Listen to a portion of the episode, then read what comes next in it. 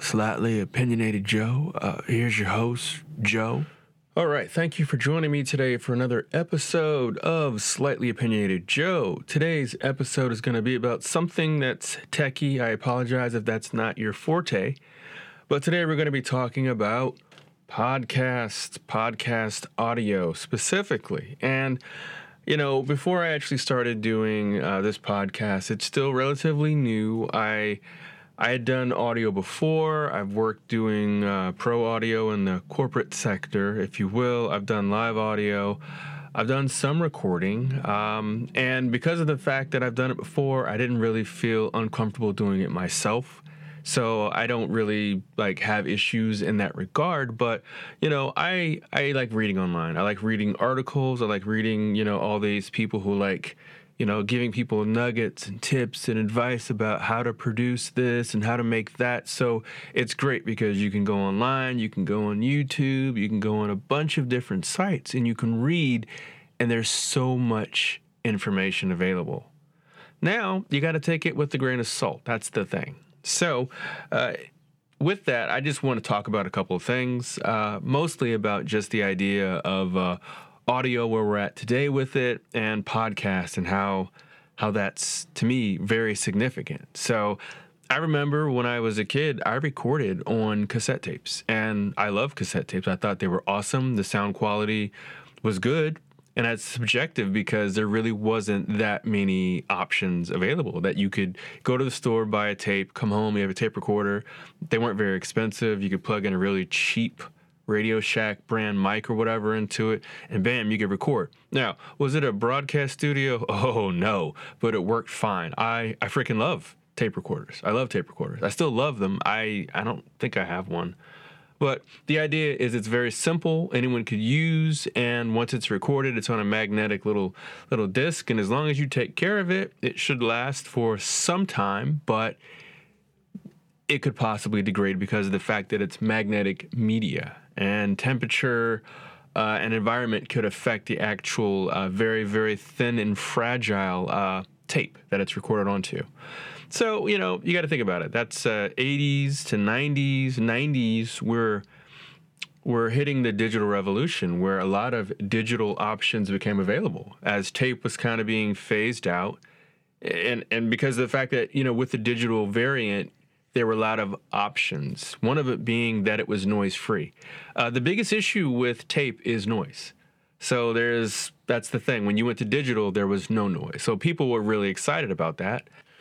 And you know, I can understand why. A lot of studios were trying to be progressive. They were trying to be ahead of the field instead of behind. You know, with older technology. But um, when those options became available, uh, Pro Tools was adopted by a lot of studios, and it makes sense. It was a already put together system. It was tested. It was functional, and it gave a lot of studios an option to move to digital that wasn't available. And like I said, I'm not entirely sure how many options were available at the time, but Pro Tools was the system that was adopted. And there's nothing wrong with Pro Tools. Let me just first say there's nothing wrong with Pro Tools, but Pro Tools, you know, from its inception to its adoption for the pro audio industry, um, it's good that it was adopted. It's good that people seem to like that system, but you got to think about it.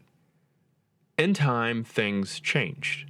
Major studios while there used to be a great deal of them, it seems like they were consolidated. And there were a lot more project studios coming out. And then as technology progressed again, it made a leap there were a lot of products that were being developed for home studios. So you went from having Pro Tools and then Pro Tools and then Cubase and then Cubase and then Logic and then Logic and then Reaper, Reaper. And then you had uh, Studio One and then Saw Studio and then Ardour. And you got all these multiple um, softwares that were available to anyone to use. And mind you, it does have a price point and it does have hardware specific requirements but you know there was a point in time where if you wanted to get involved in audio you had to make this huge investment and you had to have specific hardware and if those hardware requirements were not met it was not going to work whatsoever. You were going to have issues. So it meant making quite a bit of an investment if you wanted to deal in audio. So again, let's talk about the progression of time between that time and now, and we're in 2022, there have been leaps and bounds. And again, uh, the hugest, in my opinion, leaps and bounds have been in converter technology and software. And in software, I mean, as in a DAW, as in a workstation, and then also in the processing department. So uh, the the biggest leap, in my opinion, is the whole idea of emulating uh, things from the past, things that you can't necessarily get your hands on, or to obtain a physical hardware version of it, it would cost a small fortune as opposed to a plugin, which is an investment. But, you know, if you're using it for the same purpose, you know, a project studio could afford it, even a home studio could afford it. And you can use some of the same tools that were not uh, previously available because of the price. So technology has taken a huge leap again. And here we are in this wonderful digital age where anyone could, from their bedroom, literally produce a podcast. Um, they can make YouTube videos. They could blog, I suppose. You could do that too. Uh, but we're just going to focus on the whole audio thing. You could actually record music. A lot of those things mix it from your room. You don't necessarily have to you know be in an actual physical studio somewhere doing it. And and that's that's what i think is the the most exciting thing is that you have so many options available now that you can pick and choose any way you want to go. Before not too many options. Now there's just so much. So for me in what I do, I initially had Pro Tools a long time ago. It was an investment, and when I looked at the the hardware requirements, I looked at what I was doing with it, and when I was working with it at the time, I was like, yeah, you know, it's good to have it. It's good to know how to use it, but for me and how I work with how I work with audio, it didn't really fit how I do you know, how I normally do audio. So I actually sold my license and I ended up just investing the money that was inside or the, the purchase price of the software Pro Tools, and I put that into just buying plugins, the stuff that I wanted to use, the stuff that I knew I needed, and I bought a plugin here, a plugin there, and I spent a good amount of money. And at that point, I could use a less expensive DAW, but have the specific tools that I wanted to use, like a really good EQ or a really good compressor, and I could get it in a way with my workflow and how I work, and it, it just worked out for me. So that was one of the things I did, and I've used Cubase. I've used a couple other softwares, but the one that I use now, and I've used for probably the last, uh, I would say four or five years, is Reaper. I'm not advertising. I'm not telling you, hey, go out and buy Reaper. I'm just saying that it works for me. You could go to, uh, you can just do a, a web search for Reaper DAW, Reaper audio production or whatever, and you should be able to find the software. Relatively simple to install for both uh, Mac and PC. Uh, I'm not sure if there's any other variants available for Linux or any other uh, operating systems, but uh, I've used it on Mac and PC. They seem to work pretty much the same, in my opinion, but they're very simple to use. This one is very simple to use for me. It's easy for me to try to mix any sort of, uh, well, I should say this. For what I do, it's very simple. I can add the plugins that I have. They all work, and I've never had really an issue of compatibility with any plugin as long as it's a VST3, VST2, or uh, audio unit. They all seem to work really well and no issues. And the software that I'm using, they seem to always be making updates. That to me is huge, and that update is not going to make it so that I can't use previous projects. That's a, a huge plus for me. So I just recently updated, I think a couple days ago, and I'm using it. it. It seems to work fine, and I'm not having any issues. So each time there's an upgrade, there is a progression in its efficiency. And that's another thing. I like the way this software works. It is very efficient, it works very well. I don't have any glitches with my interface, and it's it's literally hassle free the way I use it. So uh, for what I'm doing, for a podcast, for example, I actually have templates that I built. And for this one, uh, for a podcast, I have it built out to a recording channel. And on that recording channel, I actually am recording into a plugin. And that plugin has got like, let's see, it's got a compressor. I believe it's got a gate on it as well. and it's got a limiter. I think it's got a compressor. Yeah, I think it's got all those in there. EQ as well, and it's got some interesting features that I use, but I actually track with that. And then I when I mix, it's actually mixed to several channels and I have like cuz I don't I don't always do it as one take. It'd be great if I could do it in one take. That'd be awesome, but I can't sometimes and there's there's times that there is just noise because I am not in a completely sterile environment. So there could be someone screaming and it will pass through the walls, even though I have some sort of dampening material and some quasi soundproofing going on here. There could be screaming, yelling, people doing whatever. And uh, yeah, this is part of living in an apartment, but um, it works out. And for the most part, it's noise free and uh, it works really well. But I think that if anyone was interested in doing pro audio or personal projects, whatever, you just got to find, first of all, the software that works with you. So it's okay to download a trial and use it, see if you like it. Buy it if you like it. If you don't, just use it till the trial's over or immediately say, oh no, this is not going to work. I don't like this. Erase it find something else because you got to find something that you like working with. And since I brought that up, I want to talk about technology that evolved, and one of it is license protection and, you know, basically keys to protect software. So, you know, in the in the inception of software, oftentimes when you bought software, it would come with physical disk are keys and you could just literally install the software. I know with Cubase you actually had to put a license key into your computer, which was like a USB dongle that it would look for the license every time it launched. For me, I don't really like that. Now, I'll be honest with you. I have uh, two iLoks. I have two of them, and that predate that basically dates back to the the Pro Tools era. So I still have two iLoks, the newer one and then one that's not so new. And it's because certain plugins that you buy, they have protection protocols and some of them require you to have either a physical iLok or if you have iLok installed like a software on your computer, it can do the download and the license download to your physical hard drive. So I have that for the majority of what I use and it works out pretty well. But that's the reason why I still use it.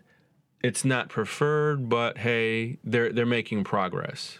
Ideally, I'd like to have every license not on a iLok or at least in the software version where I could just have it on my computer instead of having a key, but for the most part, it works. I don't have to worry about traveling around with it because, for the most part, that key stays in my desktop. So, I will say this the security has had to progress and become a little bit more involved because of the fact that uh, there were a lot of people hacking into and making fake keys and fake license serials. And really think about it, it cost a company money.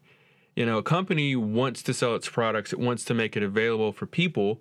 And one of the prohibitive things about that is if it's priced at a point that the average person can't purchase. Like, let's say you wanted to buy software and it's audio editing software and it's $800. You're probably not going to buy that software. Even if you could save up, even if it would take you just a month or two to save the money to buy this software, maybe if it took you six months, if it's not if it's not economically feasible, you know, you have to justify that expense. So at that point, I know that there are people who were um, getting hacked keys for plugins and they were getting hacked keys for software. And again, I cannot. I cannot impart more that you need to everything you have you need to legitimately own.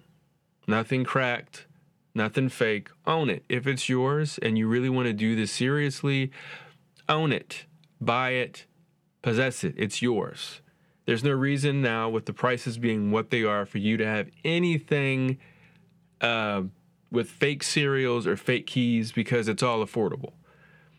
Even Pro Tools, before you couldn't do it, they actually switched up their process so that you could do a monthly um, licensing where you pay them. I don't know how much it is, but they even flipped their whole model around because they were worried about losing people because of the high price point of just buying the software. So, you know, if if that company is willing to redo all they're doing just to try to make it so they can get your business, you should at least consider that. There's really no reason for fake keys and serials. Um, And I got to reiterate that. Just go out and buy it. It's it's perfectly fine. Spend some money. If this is really what you want to do, spend money. Do it. And if you don't want to do it, just just try try the trial. See if it's something that you like. If you like it, buy it. Don't don't do the fake serials because trust me, you don't want issues later on. And I'm not even going to go into that. I'm just going to say you don't want fake licensing so, licensed software on your computer. Anyways.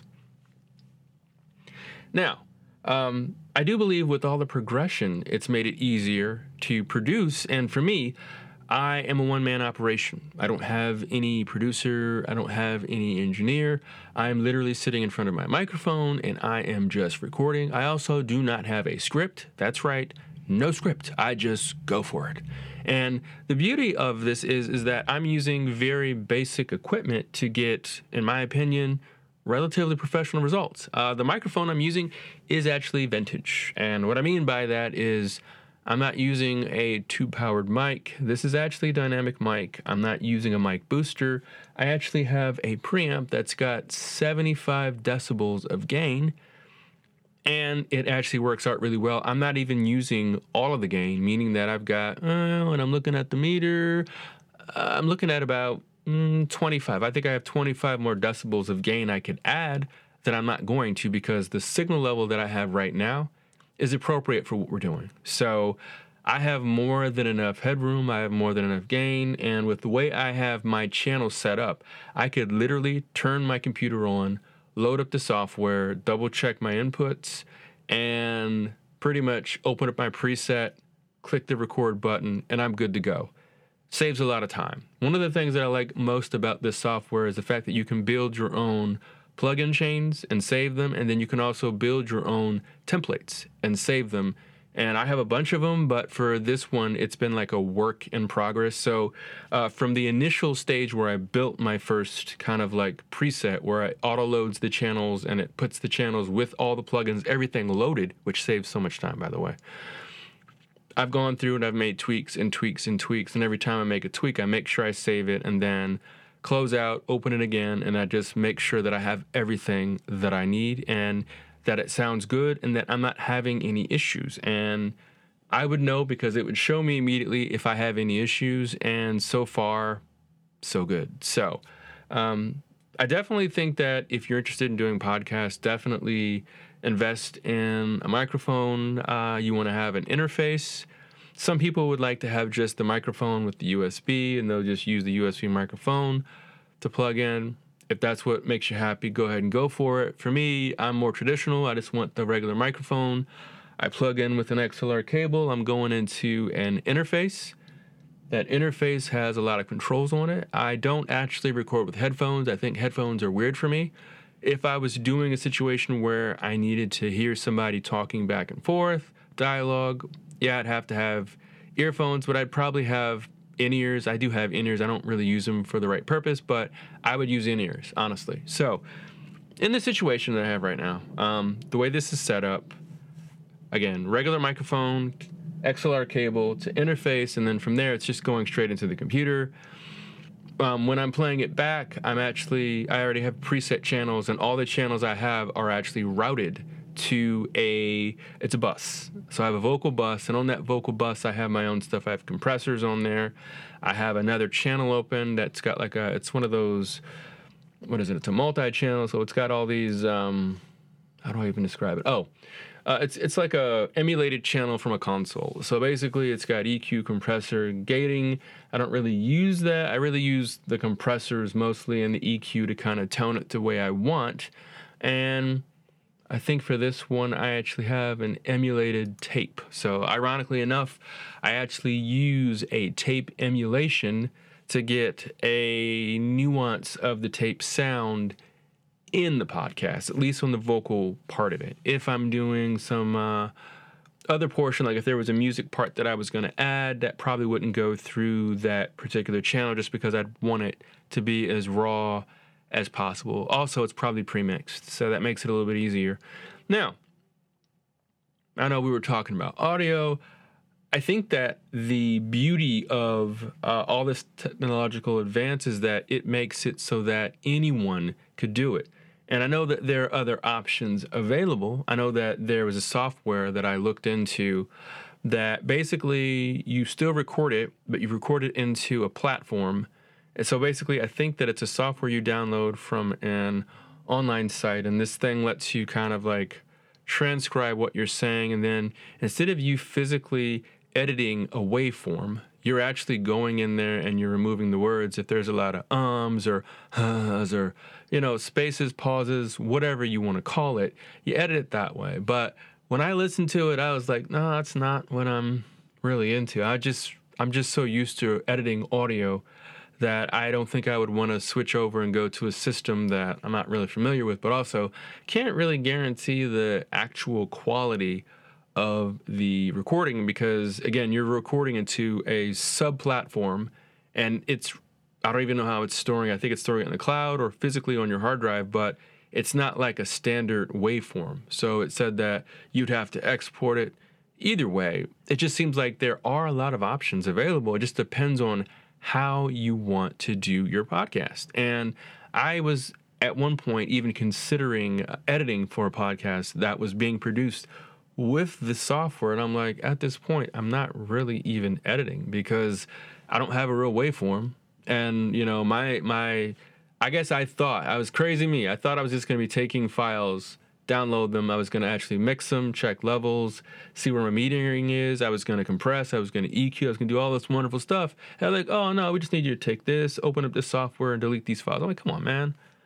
I don't want to be a word editor if we're going to do a podcast, we're going to record audio, we're going to edit that way. That's how I edit. And I, I honestly, I kind of went back and forth with the person who was making this offer. And I'm like, dude, this is just, it just wasn't worth it. It just didn't seem like it was worth uh, the energy to go through this thing. They also had a really tight deadline where they were like recording on like a Tuesday night and then they wanted to have it ready by Wednesday afternoon. And it's like, I have a job I go to for the moment, and there's no way I'm going to be up at midnight trying to edit someone's file so they can have a show uh, roughly in, I would say, 12 hours. That's that's too tight of a turnaround.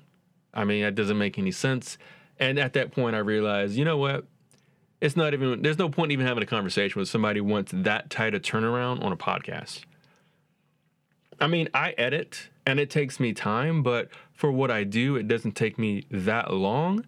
But there's no way I'm gonna do a podcast like that, wait for somebody to literally record files, and then I gotta go in and then skim it and then pull uh delete sorry, not skim, but basically skim through it, check to see if it had deleted uh, the ums and the buts and all those things, and then do the thumbs up and make sure it was good to go. Like that's that's no fun at all. And I know some people might feel like, oh man, this is so cool. This is such an awesome software. I got to get this. This is how we're doing podcast. Yes, this is it. This is the future. I want no part of that. In fact, I didn't even resp- like I responded, and then once I heard what it was, I was like, oh, I can't do this. I just, I just let it go because it wasn't really worth it for me. I can't even take credit for editing if, if all I'm doing is going in to uh, application and deleting ums and buts and I'm not physically working with physical files. That's not editing. And mind you, they weren't even going to let me mix in music or commercials. They weren't going to let me cut any of that stuff. No, that was happening with somebody else. So that's that's editing. And I was like, so I'm trying to figure out what what's the purpose of me doing what I'm doing. If it's that simple, you could do it. So I'm hoping that that's exactly what they did because it didn't seem like it was really a worthwhile project. I'm not saying that the podcast didn't have any validity. It probably had a great deal of worth and it probably had some really good content. However, for anyone else trying to work with that project because of how it was on that platform, how can you take credit for anything? It just kind of boggled my mind. But, anyways, I want to say that if you're interested in doing a podcast, definitely get out there. You don't have to spend a fortune. You don't have to put it all on a credit card. You can just buy a couple of simple things. Remember, microphone. Uh, microphone. Sometimes a microphone is USB, so you don't have to do anything but just take that microphone, plug it right in, done. You do need some speakers or headphones, though. I will say that you need one or the other. Sometimes both. I use both because I want to hear what my my voice or audio sounds like through speakers, which I have studio monitors, and also headphones. That gives me a rough approximation of how it should sound on earbuds, even though earbuds their response could vary based on the drivers. Anyways, I hope this was helpful, and hope uh, if you're inspired by it to go out there and just go do you get yourself a podcast popping off, and uh, I hope this was helpful for you. Anyways, thank you. Have a good day.